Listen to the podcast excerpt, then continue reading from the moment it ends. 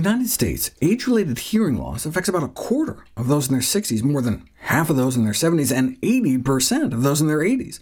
More than 95% of centenarians have been found to have severe hearing loss.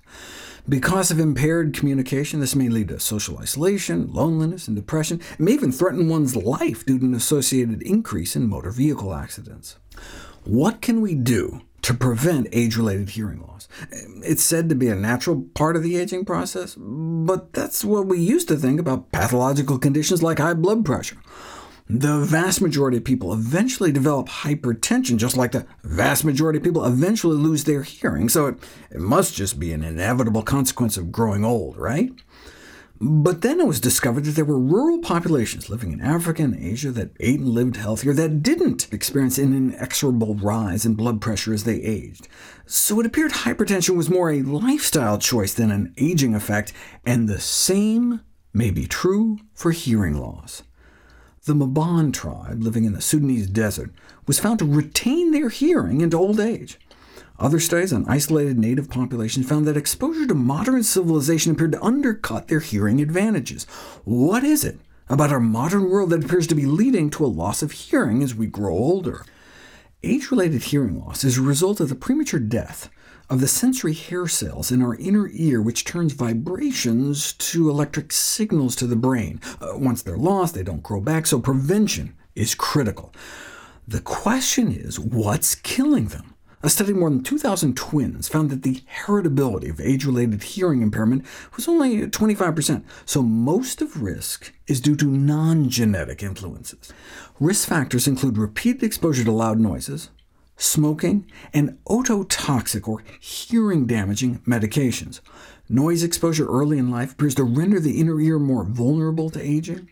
Animal studies suggest exposure to low-level but constant noise over 60 decibels may also be harmful. This has not been demonstrated in humans, but if you use a white noise generator to sleep, it can't hurt to check that it's under 50.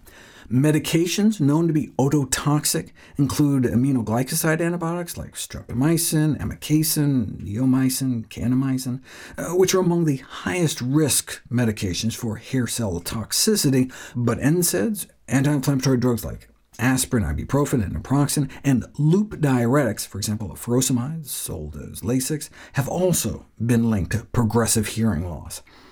However, the key to the preservation of old age hearing of the Maban tribe may be their diet.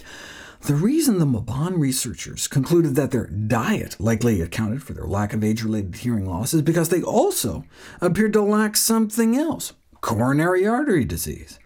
What kills more of us in the industrialized world than anything else doesn't appear to touch them at all.